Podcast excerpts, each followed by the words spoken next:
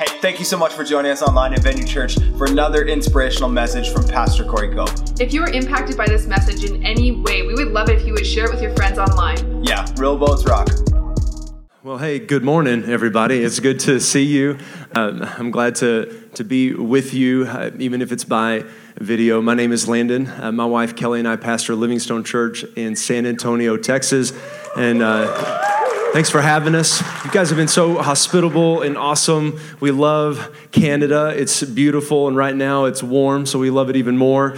Um, you, you guys are have been an, have just been an incredible, um, generous host to us. So thank you, and your pastors are incredible. I want you to just give it up for your pastors for the vision in their heart to lead this church. Uh, we love you guys, and, and, and it truly is an honor to come and speak to you today um, on. Uh, a, a, topic that's very close to my heart because it's made a huge impact in my life personally. I want to give you a part two of this series that we're in called Who Am I? Who I Am. And this is who I am. This is who I am. And this is a big deal because a lot of people are searching right now for that significance and they're, they're pretty lost. And so what they're doing is, uh, even Christian or not Christian, I'm not talking about that yet, but every one of us are looking for some type of significance in our life. Everybody's got to know, even Maslow's hierarchy of needs um, says that the number one need for humankind is transcendence. It's no, it's no longer air and water, like it's every one of us need transcendence, which uh, to Maslow's hierarchy of needs is we all need to live for something that goes beyond ourselves. And so, even secular sociologists are telling us that people need God. And so, this tool we're going to talk to you about today can help you with that. And, and today's message is called All Up in My Feelings uh, with the heart triad. So, All Up in My Feelings. And we're going to get to that in just a minute. And I'm going to, I'm going to talk, uh, I'm going to give you a little bit of foundation here. So, but first, to get started, maybe you can relate to, like I did, you can relate to the feeling of being very stuck. And I want you to think back to that for a minute. Not a highly encouraging way to start a message out, I know, but bear with me. It just gets better. Uh, so it's, it's, it's good to think about these things sometimes. And, and we look back and we remember how it felt to be stuck. Not what was going on, how did you feel being stuck in that dead end job, being stuck in your relationships, being stuck in progress toward your goals. I had found myself stuck stuck emotionally, mentally, and spiritually thereof. My energy was depleted. Uh, come one o'clock, two o'clock in the afternoon, I, am no good. Like I was, I was exhausted. I was so tired. I, I was making one bad decision after another. I didn't feel like I could even uh, keep my head above water hardly, and maybe had one nostril above the water line. Like it just, I don't know if maybe you felt like that before, but you just felt like if somebody puts one more thing on me, if, if, if I do one more thing wrong, if somebody says one more thing to me, it just, if you've been that frayed before, a lot of times it's because people don't have the tools they need. And it's not because they don't believe in God. It's not because they're not even, and we're thinking, oh, well, they just need Jesus. That's great to say that, but what are we going to do to give them Jesus? It's a totally different approach. And so when we're looking at how to make Jesus palatable to them, um, it's not us standing on a street corner with a megaphone yelling about their sin. We have got to find a way into their life by giving them some practical help. And I want to do that today in a big way. People used to tell me, Landon, it's a spiritual issue um, you're just not trusting God enough. And I, and I heard that from some very well meaning Christians, um, but it was a very ignorant thing to say to me because it did nothing but lead me deeper into guilt that I didn't know God better than I was supposed to, or I wouldn't have this problem. Uh, and, and, maybe and somebody told me one time, maybe you're just not praying enough. And, and that, again, they were trying to push me to God, but but it only led me to simply modify my behavior. And so I would get up a little bit earlier and read a new devotional, and, and it was great for a few weeks, and you'd feel energized, but then it's back. Like, what is going on? Behavior modification fixes nothing long term, so something had to adjust. I felt as if I was standing in quicksand as my thoughts grew darker and darker, and my goals went down along that road with my thoughts. You see, four years ago, God called Kelly and I to plant a life giving church that would lead people into a vibrant life with Jesus. And that's our, if you go to our website, that's what you see leading people into a vibrant life. And there was only one problem, though. As I sat there and read the Bible, I was like, that's great. And I know people need that, and I could preach it, but I didn't know how to do that for myself. And so I didn't know this, but even in God's grace and in God's kindness, God was plant, God had called us to plant this church. And I thought the whole time it was for other people, but he called us to plant this church, and the very first person it was for was for me. And there, there was this healing that happened. And, and that quicksand beneath mine and Kelly's feet began to harden.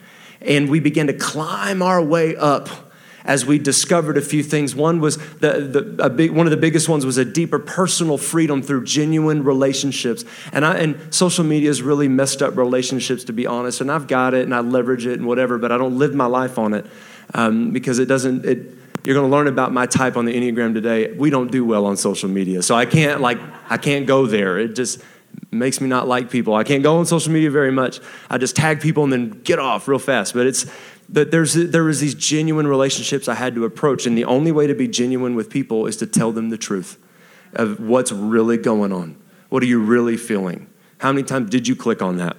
You've got to be honest with them. You've got to tell people the truth. And, and there's this personal freedom that came to me. Did you know that Jesus is not even in charge of your freedom? Now, now hear me out. You're like, what are you talking about? You're such a sinner. No wonder Texas is the way it is. Um, but let, let me tell you, Jesus is not even in charge of your freedom. Jesus is in charge of your freedom from hell. You're in charge of your freedom now. The book of James says if it doesn't come out of your mouth, you don't get free. James was definitely not on the triad we're talking about today. He's on one Pastor Corey will preach about later because he was very no nonsense. Here's the truth. Drop a mic and walk off. Um, that's not my type. Um, we don't do we don't do that very well.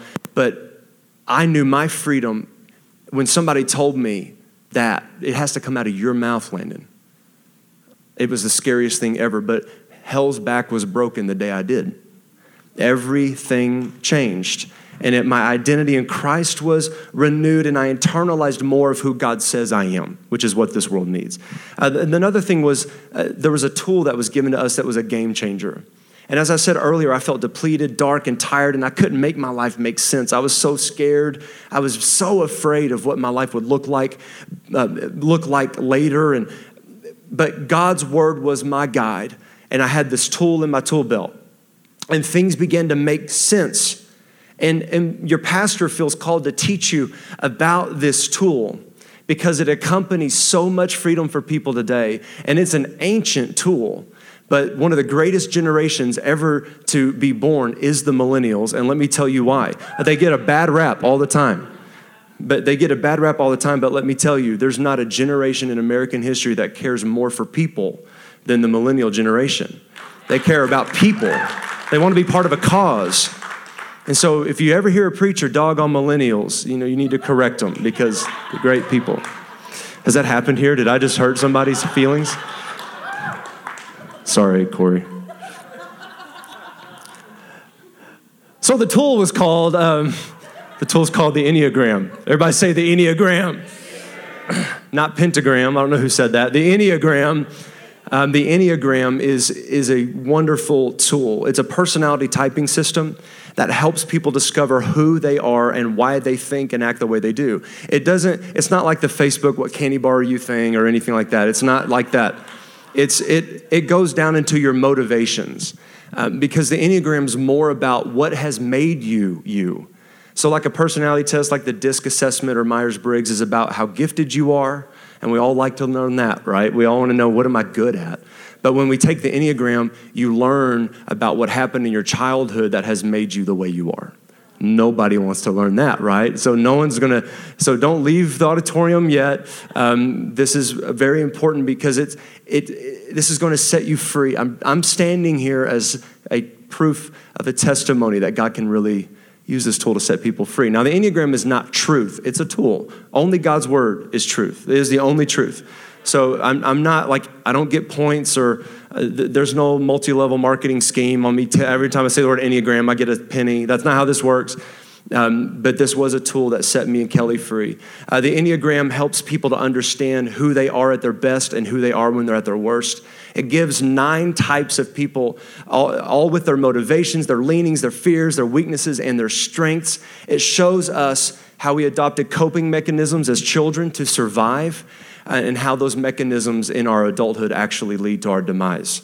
And so we have to find a way to adjust um, and, and come up with, uh, our motivations have to find a new pathway uh, to be fulfilled.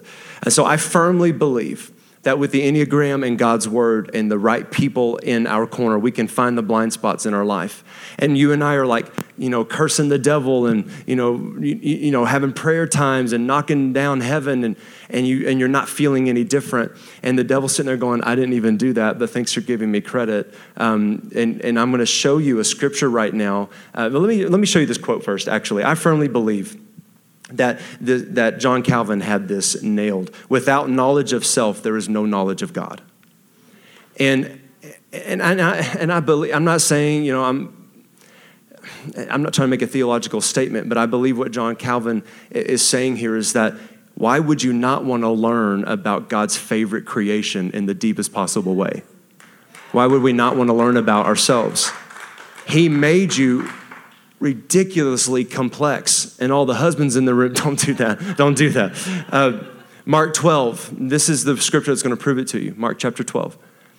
You should love the eternal, your God, with all your heart, your soul, your mind, and with all of your strength. The second great commandment is like it love others in the same way that you love yourself.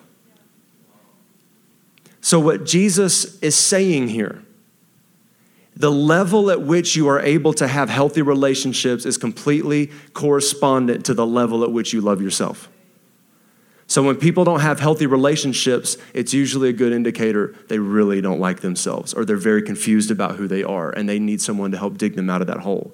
And so you hear this a lot of times love God, love people, love God, love people. Yes, that's true, but there's a caveat here. Part of that is not possible without one thing we can't love God and love people without loving ourselves. But the, the phrase should be the great commandment should be love God, love yourself, love people. But we don't talk about that because it sounds prideful. And we're scared to sound like that. And we don't want to come across that way. And we're like, ah, uh, I, I, I, I don't want to take a stand on me, you know. It's and there's this been this self-deprecation in Christianity, um, and and and it, it, just it started out with good intentions and it led us down the wrong road. And so we're trying to bring us back to center. And you need to love yourself based on how based on the knowledge of how you know God sees you. And, not because, oh, I'm so good at this or I'm so that's pride. I'm I'm talking about fall in love with the person God made.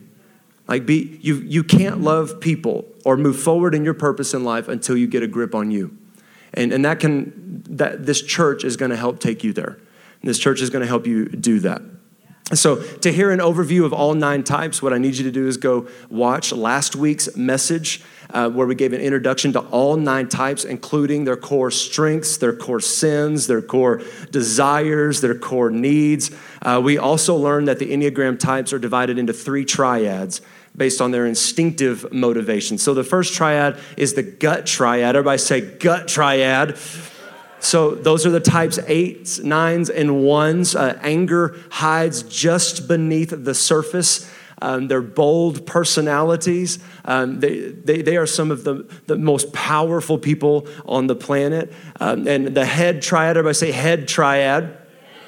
Uh, those are the five, six, and five, sixes, and sevens. Uh, they're, they're very mental focused. They're process based people. Um, emotions get in the way of thinking. Um, so, so when you watch a movie like Flubber, you know, Robin Williams is a five. Like he missed his wedding because he had to do this experiment and he was like got laser focused. It's like you miss life happening because you're thinking a lot. But if a five is healthy, if a six is healthy, if a seven is healthy, they help us think through issues before the rest of us jump off the cliff. Maybe that's not a good idea. You know, so you need these head triad people and the heart triad. Everybody say heart triad Those are the twos, threes, and fours. They're feelings oriented. They're the most interpersonal of all of the types. They're feelers. They're heavy feelers. They feel first, think later. Uh, where the gut triad is they speak first, think later. The heart triad feels first, they think later. The head triad is they think first and never speak. And so you, it's, we're, we're going to learn all about that. So today we're diving into the heart triad. Why the heart triad, Landon? Why did Pastor Corey ask you to speak about the heart triad? Uh, because your pastors both are in the heart triad. We think. That's all we're going to work on, on, on that. But I can't wait to show you more awesome stuff about them. And so I get to do that because it'd be weird if they did it for themselves. So I'm going to do that today. Um, so every every triad um, or every point on the enneagram what we've done at our church this last summer we did a nine week series called tan lines and we took a whole summer what you've walked in has left its mark. And the whole thing was you're exposed to the sun and you're walking dangerous terrain. It's left a mark on you. Um, but you're still here. God was there the whole time. That's why you got marks. He left he was there with you. So don't rebuke your past. Use it as fuel for the future. So that was this last summer. So it was a ton of, ton of fun. It was nine weeks through the Enneagram. It was a blast. And, and we gave a biblical character for every type of the Enneagram. And we're going to do that today. And we're going to start off with the twos, threes, and fours. I'm only doing the heart triad today. I did an introduction to the Enneagram last week. And then your pastor is going to take the next couple of weeks and do the gut triad and the head triad. But today, let's start off with the type two, the helper. Type two, the helper. I love the helpers. The helpers are incredible people. Everybody, look, they're holding presents. Everybody loves a helper. Everybody loves uh, twos on the Enneagram. Um, Pastor Aaron is a two on the Enneagram. Everybody loves twos. Um, and why do we all love twos? Because they help you. It's self explanatory. Everybody loves a two. Um, their service is your middle name. You love giving to others as long as you're healthy because um, you don't need the attention in your helping. So when you're healthy, you just give to people and you love to do that. You're affirming, unselfish, sacrificial. You are excellent caregivers. You are incredible people. Let's look at our type two in the Bible, and it's Martha. Let's look at our type two in the Bible, Martha. Luke chapter 10, verse 38. As Jesus and his disciples continued on their way to Jerusalem, they came to a certain village where a woman named Martha welcomed him into her home. Now, stop right there. She welcomed him into her home. I'm going to take that to mean um, twos make room for Jesus when they're healthy. She welcomed him in. He was not an annoyance yet. So let's keep reading. Her sister, Mary, sat at the Lord's feet listening to what was being taught. But Martha was distracted by the big dinner. Martha was concerned. Now, listen, twos. You get so wrapped up in the details that you miss the greatest opportunities right in front of you, and you can miss the true reason of why you're doing what you're doing. You can literally have Jesus hanging out in your living room, but you're more concerned with mashed potatoes that you forgot Jesus was there. And so we've got to stay focused. Now, she was more distracted by the big dinner she was preparing. She came to Jesus. She was so frustrated about it. She came to Jesus and said, Lord, doesn't it seem unfair to you that my good for nothing sister just sits here?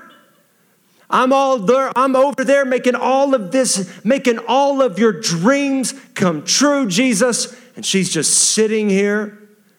You guys heard me in the kitchen cussing at the tomatoes. You could have come helped. Jesus, you could have sliced them with a miracle, but no, you let me do it. So I'm doing all the work. Here's where it goes wrong. Jesus, you need to tell her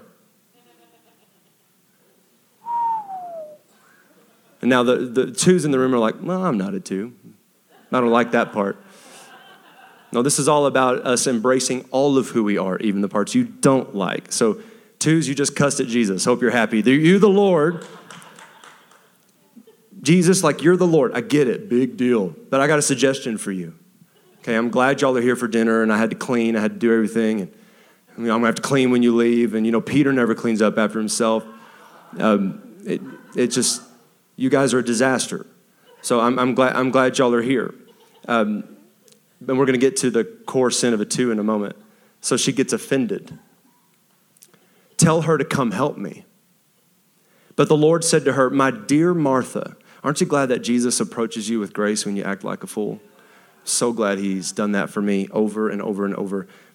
My dear Martha, you are worried and upset over all of these details, but there's only one thing worth being concerned about. Don't you know that would just enrage someone who's already offended? Listen, twos, don't miss Jesus because you're so focused on what you're feeling at the moment. Because you're in the heart triad, which means you feel first. So she's hearing truth, but I don't know if it's registering yet. For a two, it's easy to prepare. It's easy to plan. You guys are great planners. It's easy to do the dishes. It's easy to serve, but it's harder to sit and it's harder to listen and it's harder to enjoy conversation. If you've got people in your family, and there's, uh, almost said Thanksgiving dinner. There's, you've got you've got people, um, and you're at a big dinner on Canada Day. I don't know.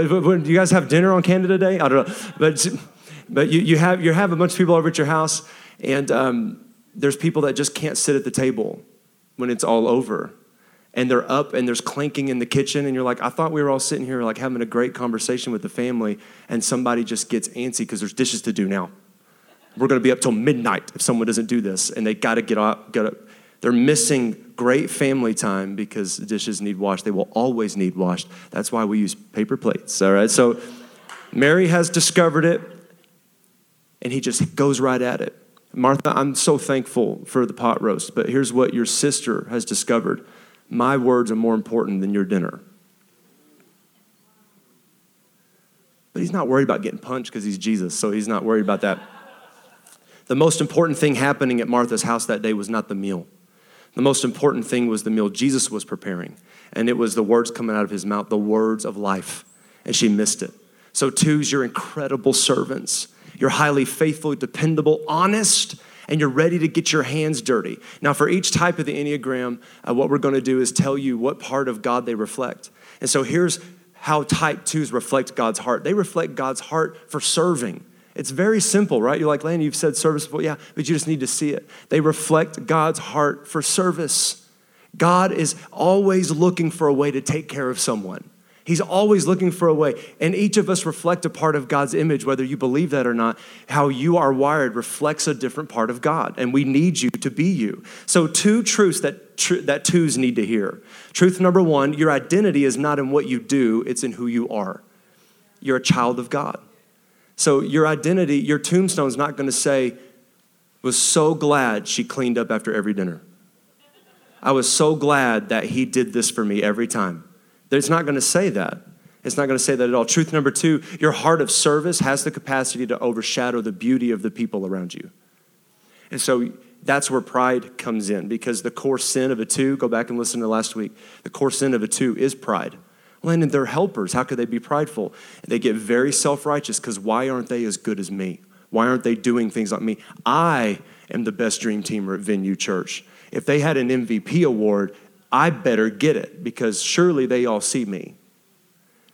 And that's where two goes wrong. We lose our motivation. So I, I know you're God, and, and, and, but I'm a two, and I'm concerned about what you're letting Mary get away with.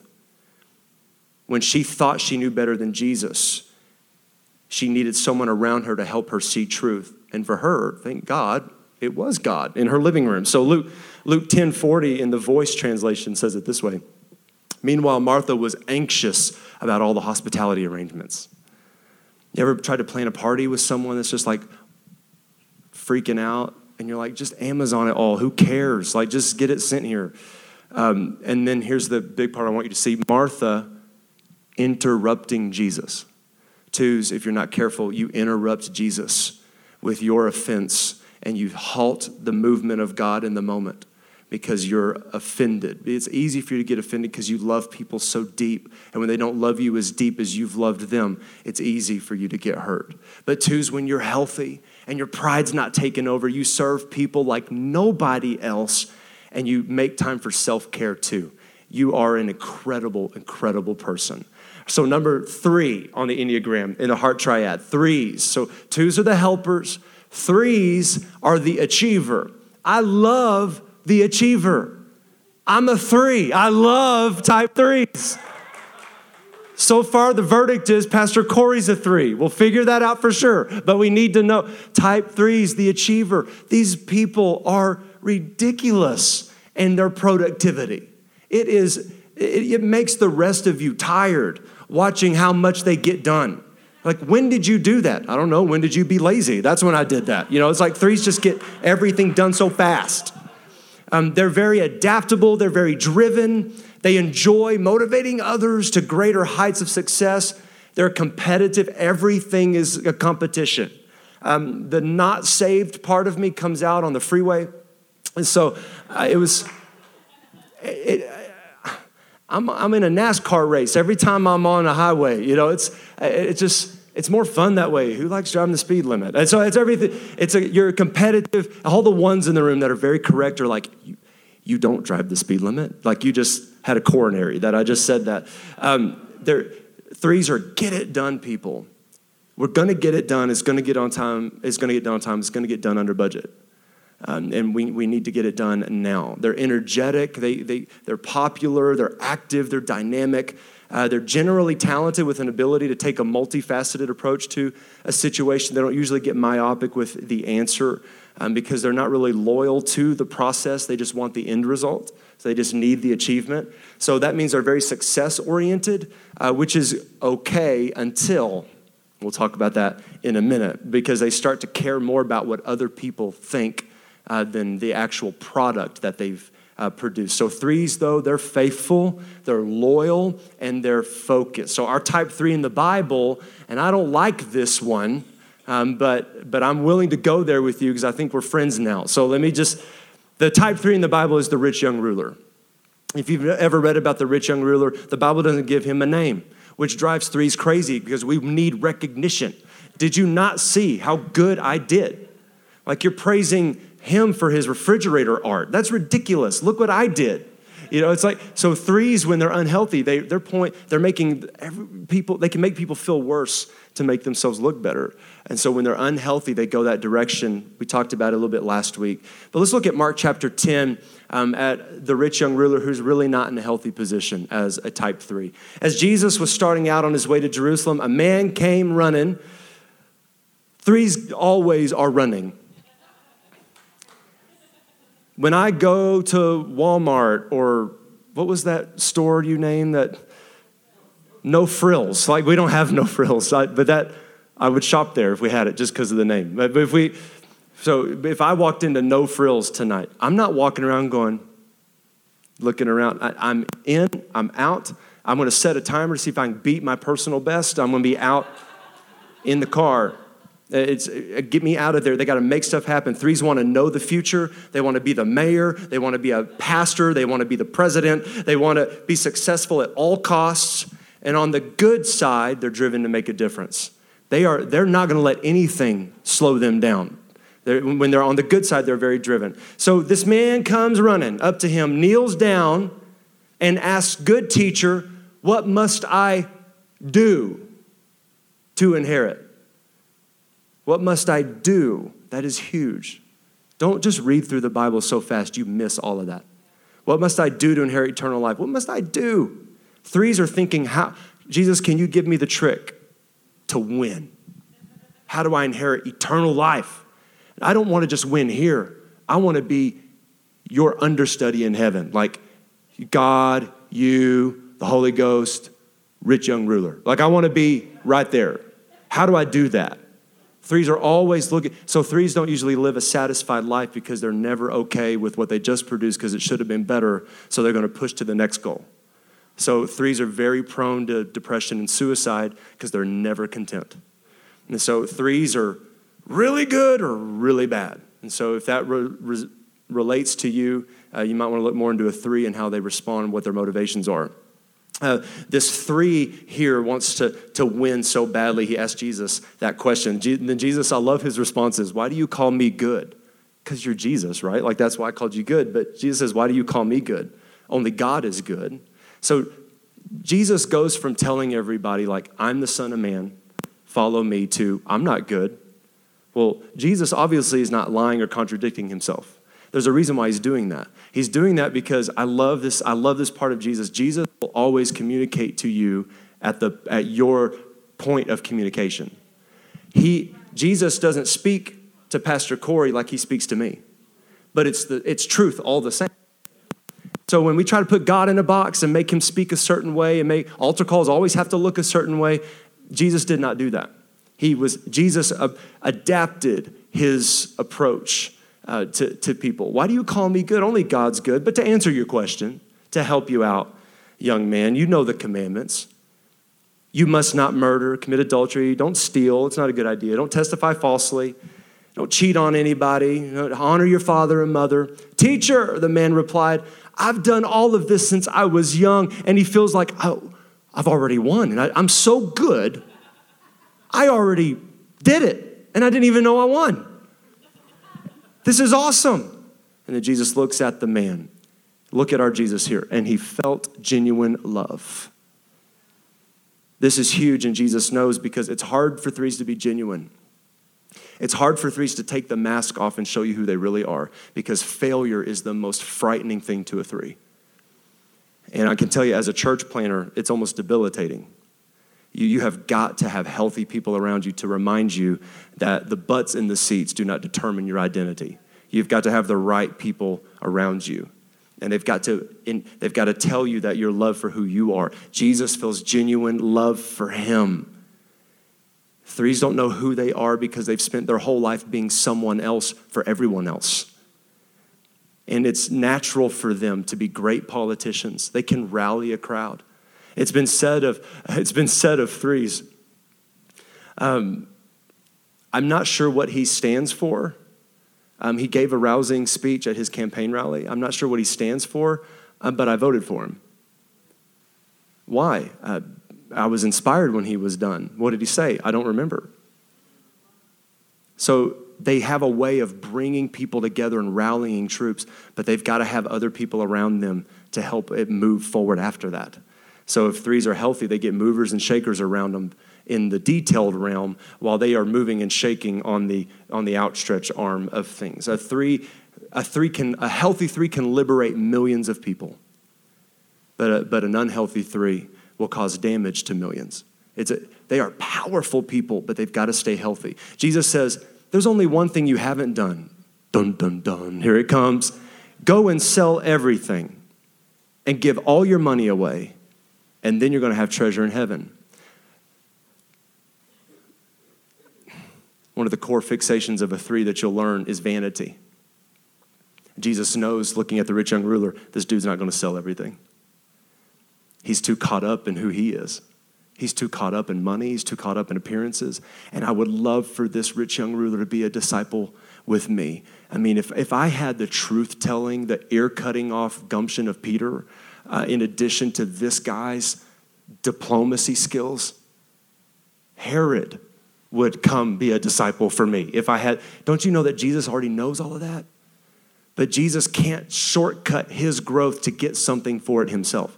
So he's telling him, This is what you need to do, man. And Jesus gives him a personal prescription of what he needs to do. Some of you are thinking, Man, how is that? That's easy. If Jesus told me to sell everything, I'd do it now. Yeah, because we're all broke. So it'd be easier for us to do that. But this guy was so loaded.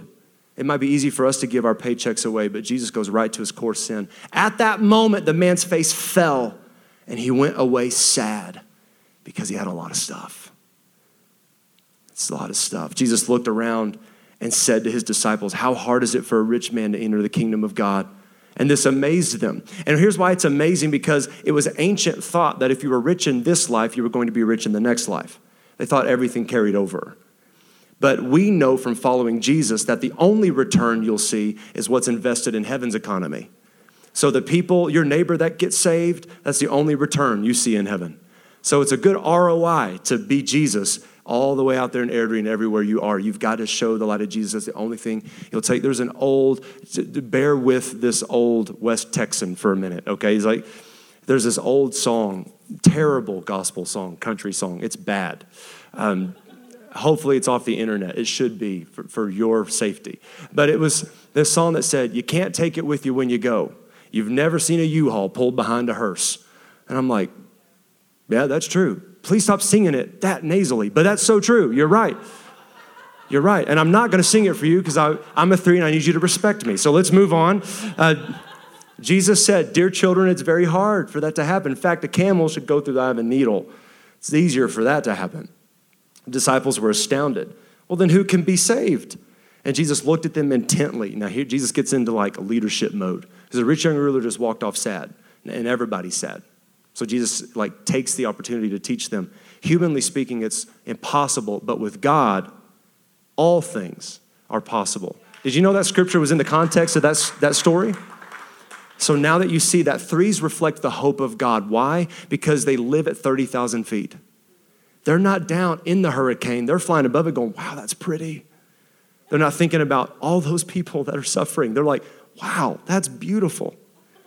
Uh, what's going on down there? Total devastation. That's a problem. Get the staff on it. I'm going to move to the next thing. They're not limited to what they see in the world. They're, they see things that you don't see. Pastor Corey sees the church building, he sees thousands of people. They see it down the road. You see trailers and the Burt Church Theater, and you see all of that. Pastor Corey has already figured out in his spirit that God is in control of where this thing goes, and it's a crazy, ridiculous dream. And it's a beautiful thing. It's gonna take all of you to go there. So please, if you love your pastor, don't drag him down into the details. And for a three, please don't send ridiculously long emails. We won't read it. So don't do that. I love you, brother. I'm helping you out here. I got your back. I just saved you five hours of your life. That's every week. You just got that back. Uh, this is what threes do. The, they go for what the world says is impossible. The New York Times had an article that said the Wright brothers were either liars or flyers. It, I mean, it's, it's, a, it's a polarizing thing. So, two truths that threes need to hear. Truth number one, you're a human being, not a human doing. Very close to what we talked about with the two, but you're a human being. When was the last time you sat there and thought about that feeling you had? Feelings are, are very rare for a three to think about. In fact, um, and I'll just be very personal for a moment. As a three, as Kelly and I were going through this and we were learning a lot about the Enneagram, we started to go to counseling together. And uh, she thought she was going with me for moral support. And then the counselor was like, You're coming too alone. So that just need y'all to know that about her. So we could do that together. and uh, and he, he looked at me and said, What are you feeling? And I literally had this cognitive dissonance. I, didn't understand his question. And I said, I don't know what you want me to say. And he looked at me and said, Landon, you'll never be smarter than me. I'm older than you, I'm faster than you. I've already thought through what you're going to say. So stop trying to outthink me. You'll never win with me. Which is like, dude, I, I, I'm going to find where you live. Like, I will win. Even if I go to jail, I'm going to win. And I got really angry with him and kind of started to yell at the counselor. I'm paying you, might as well yell. So it's just more fun. So I, and I was like, Are you serious right now? You're gonna play that card with me? You're gonna go home and have dinner and be normal? I'm gonna sit here all like messed up. Like, thank you for that. And I got really upset. Um, is it okay if I just be honest with y'all? Like, so that, that was that was like a, a shifting moment for me. He said, a feeling is one word. Are you sad? Happy? Are you mad? Are you frustrated? It's like, well, I'm not happy. I can tell you that right now. I know that's not it. He goes, great, we've eliminated one. He was being sarcastic. I was like, that's not helpful. You know, it's just felt like I was married to him. It wasn't really going well. You know, and I finally learned how to trace back these feelings. And you start doing that, and you go all the way back to something that happened when you were 11 that you hadn't thought about in 25 years. And all of that happened because God began to unravel things through the Enneagram for us and people in our lives. Truth number two God loved you before you ever felt like you needed to perform for Him. Before you ever learned how to perform for Him, God loved you. Even if you stopped performing for Him and stopped being a Christian, He'd still love you. His heart would break, but He'd still be madly in love with you. God's going to teach you through your failures, threes. God is going to use you to turn the world upside down, but you've got to be healthy. And literally, it's life or death for threes. There's not a gray area in the emotional arena. You have got to have people around you. Threes, stay off of Instagram as much as you can. So stay, stay away from comparing yourself to the fruit and the productivity of other people because they don't live in the same place as you. They don't have the same uh, they don't have the same system as you. They don't have the same family members as you. They don't have the same job as you. Stop uh, mom shaming everybody and know that you're doing the best you can as a working mom. And we all know the homeschool mom that's got all the art everywhere. She's just showing you that five minutes of the day that wasn't hell. So stop like comparing yourself to everybody and live your life. Live your life. Because Instascam only shows you the highlight reel and you're going to find yourself in a dark place. So receive the truth today that your performance has never impressed Jesus. He's only wanting your heart. He knows you're high octane, He made you that way. In cooperation with Him, you'll change everything. And very quickly, as I'm out of time, type four, the individualist. Oh, these people are feelers. More than the twos and threes. Talk about all up in my feelings is the type four. You feel deeply, your emotions are central to your experience. You value originality, authenticity. A buddy of mine's a four, and we were at the art conference in Birmingham, Alabama, and I was wearing uh, probably these jeans and, and shoes like this, and I was, I was wearing a black art sweatshirt. I got in the car, and we had on the exact same clothes. The brother gets out of the car and goes and changes because he's got to be original. I can't look like you. I'm not walking up in that conference. All 5,000 people are going to be looking at me going, hmm, how weird of you to dress like your pastor. It like, no one's going to think that. No one cares at all. No one cares at all because they're all up in their own issues. They don't even recognize you. And so it, it, was, it was so telling. I was like, dang, this is serious. And so, like, fours, you, you are so creative. Like, you make your own t shirts. Nobody's got this t shirt. It's tie dye, made it myself. Nobody has this shirt in the world. And you feel proud about that. Uh, and it's, it's an important thing for you to know that there's this individuality quotient to you, but you're very feelings based. Generally accepted around the world, there are less fours than any other type. In the world, there are less fours, and most fours are women because they're highly creative. But there's a lot of, this is what's hard for guys that are fours because they really are out of touch because they're like, I'm not like wearing cowboy hats and driving pickup trucks and and going, you have Calgary Stampede. I saw you in a cowboy hat at the Stampede. It's like, I'm not, I'm not doing that. Like, I like to moisturize and get pedicures. I guess I don't know who I am. You know, it's like, no, you, you, you need to understand who you are, and, but not based on what you're seeing. Who are you on the inside? They're probably hurting just like you are. They're probably four just like you. It just doesn't look like you. So don't go there. You've got to go inside. They read the moods and feelings of people like crazy, and they know what you're feeling before you even know what you're feeling. So I've got fours in my life that go, I bet you're feeling this way. You're darn right I am. I, I am feeling that way. And how the heck did you know that? get out of here. You know, like it just, you get so frustrated, like, hey, you spying on me? You know, you get, you, they know what you're feeling. They're so intuitive that way. And as a three, where feelings can be foreign, you need these guys in your life. Fours are special. Don't try to change them, don't try to make them somebody else. So our type four in the Bible is King Saul. What? What are you talking about? How, how is King Saul a four? Let me show you. Because Samuel, at the end of his life, um, Samuel was an incredible leader, one of the most influential leaders in the Bible, but he was not a great dad. He was a terrible father. We don't really ever talk about that, but Samuel was a deadbeat dad. And we forget about that. But Samuel's about to die, and he knows his sons are idiots. He's like, oh, they can't lead. They're total wastes of oxygen. Like, they can't lead. So what am I going to do? So he's like, God, you can't let these terrible children you gave me lead. I, what am I going to do? And so then God's like, well, well, you know what you want. And Samuel's like, let me ask the people, which is, let people vote. That's always been a great idea. So let's let people vote. Um, and they're like, great. So they get all the people together, and then God says, go ahead, give them what they want then. And so God knows there's a lesson coming. So here's what's incredible 1 Samuel 10. Later, Samuel called all the people of Israel to meet before the Lord at Mizpah, and he said, This is what the Lord God of Israel has declared I brought you out of Egypt, I rescued you from, from the Egyptians and everyone who's been oppressing you. But though I've rescued you from your misery and all your distress, you've rejected God. And you've said, No, we want a king instead, not a prophet, we want a king. Samuel wasn't a king.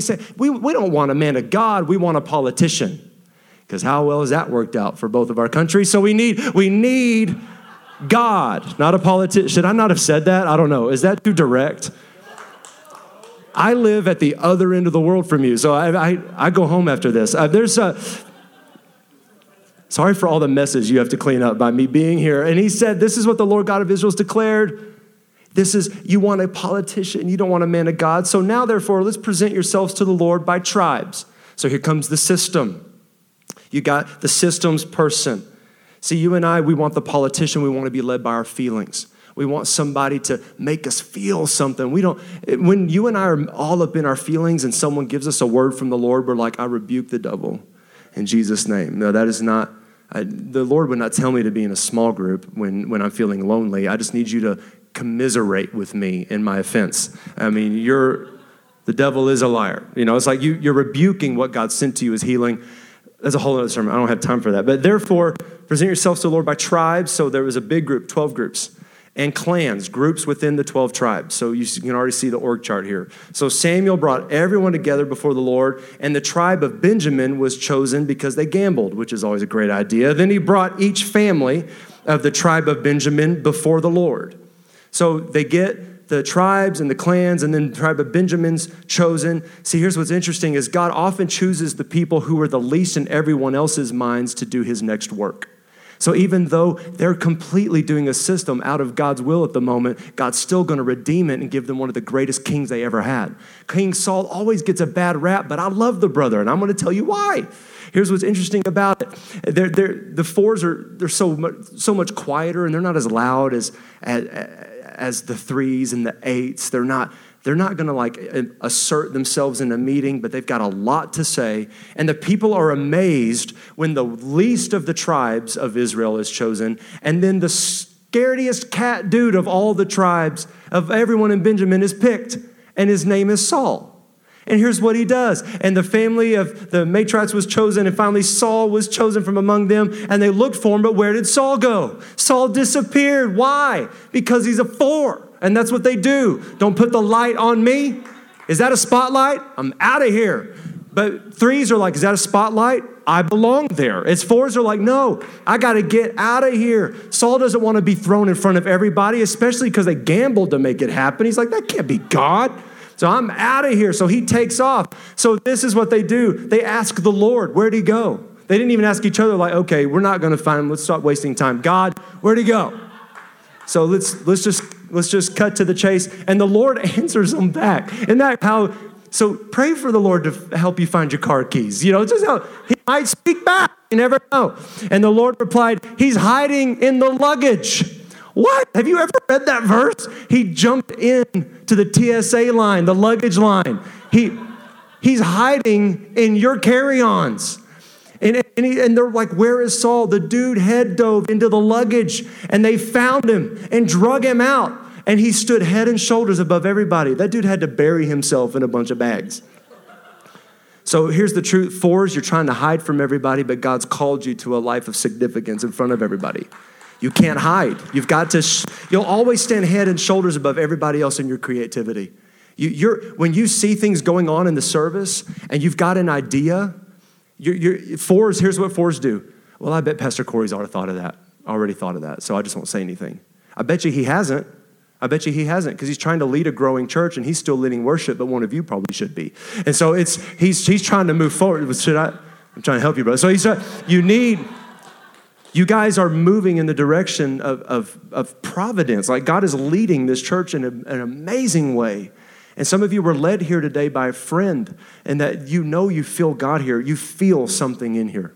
You know it's church isn't what you thought it was going to be, is it? It's different than you thought it was going to be. And you know you need to come back because you're, you're very curious about what God is doing in your life. And, and God's going to call you out of the baggage, God's going to call you out of the luggage. You don't look like everyone else, so don't act like everyone else. Then Samuel said to all the people, Here's the man the Lord chose. No one's like him. He tried to hide in the bags, but here he is. That's the worst thing for a four. But here's what happens the individualists, number four, reflect the uniqueness of God. There's no one like God in all the earth. There was no one like Jesus. And there, there's, there's, there's, there's no movement in Airdrie like venue.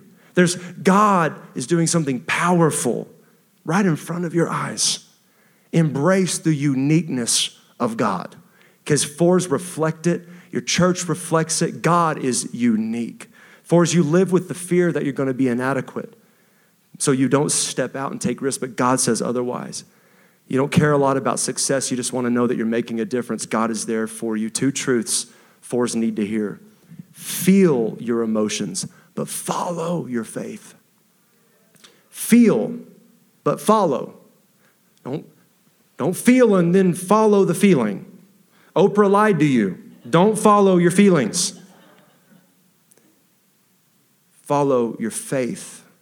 Truth number two, intentionally think in terms of gratitude. You got fours have to think about that. Why? Because the core sin of a four is envy. Core sin of a four is jealousy. I just, why am I not like them? Why am I not? Why don't I have? The sin of envy keeps you from thinking and seeing like God does.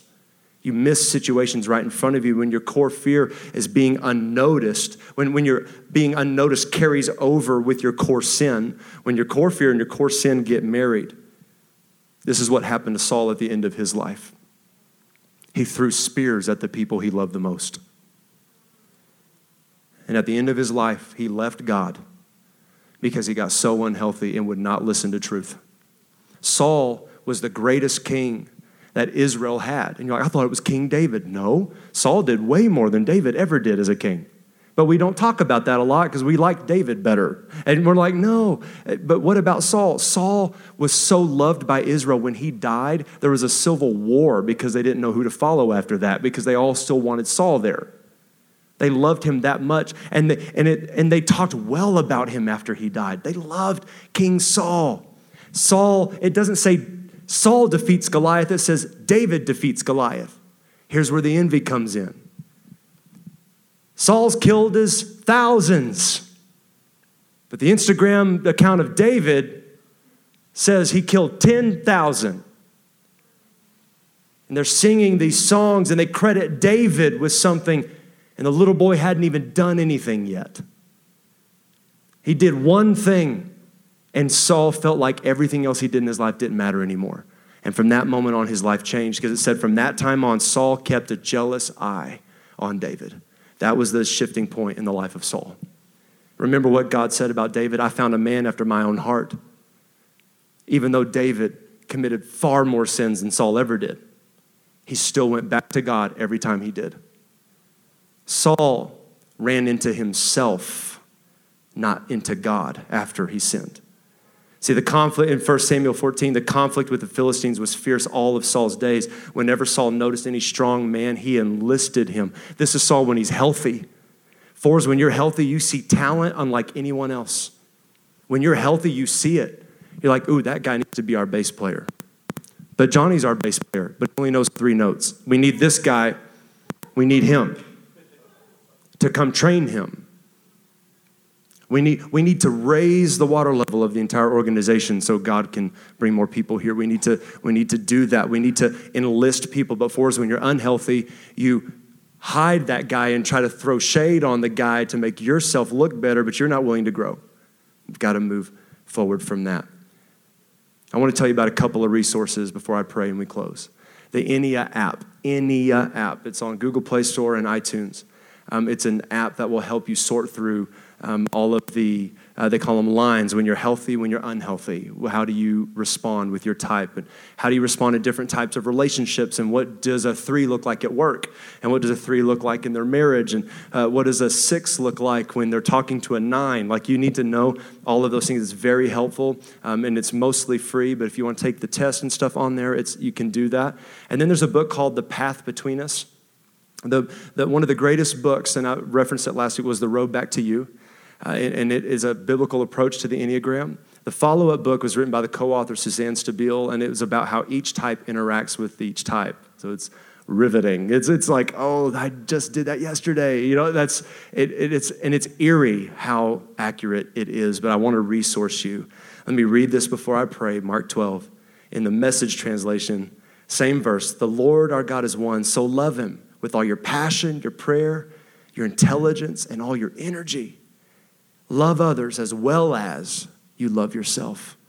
Nothing else ranks higher than these two things. So if you're going to give God your passion, if you're going to give God your mind, if you're going to give God your energy, if you're going to give God all of your spiritual attention and prayer, it's going to require you to learn as much as you can about the greatest creation God ever made, and that was you. Let's bow our head and close our eyes. God, we thank you for what you're doing in our lives. We thank you, God, for sending your son to die on a cross for our sins. And we're so grateful, Lord, that, that you're speaking to us, that you're leading and guiding us. And just, God, is just as you were active in the stories of old we just read, we know you're active in our life now. And I know, God, you're moving here. So, with every head bowed and every eye closed, in fact, you've been led here on purpose to hear this message today, and I believe that fully. Today is a defining moment in your life. Jesus has met you here. He's available to save you, He's available to forgive you if you ask for His help. And some of you are feeling very vulnerable right now, and you know, oh, I don't like this. This is, I'm feeling stretched. This feels very strange. God wants to come and heal that and speak to that. And He sees it, and He's not discounting that. But just like we just read, God will be gentle, authentic, and loving to you. He accepts you, and He wants to know you more. And I pray today that as I pray this prayer, that you would make Jesus the Lord of your life. And because this is a family, because we are all in this together, because we're all growing together and learning together and standing together and crying together and laughing together, and because we're doing that, we're all going to pray together because it's going to take all of us um, as we journey down the road back to us. For some of you, it's the first time to come to Jesus. For some of you, you're coming back to Jesus. And we know if God doesn't have the top spot, does he really have a spot at all? So you need to know where he is in your life. Either way, we're going to pray. You know in your heart if that's you, and then they're going to let you know how, how you can respond to that after this prayer. But we're all going to pray out loud together, even though I'm on a screen. We're all going to pray out loud together because somebody's meeting Jesus today. Everybody say, Lord Jesus, I give you my life. Your word tells me that if I confess my sin and I believe on the name of the Lord Jesus, that I will be saved. So, Father, forgive me of my sin. I receive the blood of Jesus on my life. And I want to move forward in the Holy Spirit now. I pledge myself to grow, to not run from hard conversations but this day is a defining moment in my life. Your word tells me that I'm made brand new and that when I receive Jesus, I'll never be the same. Never, never, never. Never, never, never. In Jesus' mighty name. And everybody said, Amen, amen. Hey, we hope you enjoyed this inspirational message from Pastor Corey Cope. If you'd like to partner with us, please go to venuechurch.ca slash give. Yeah, because a life saved is worth everything.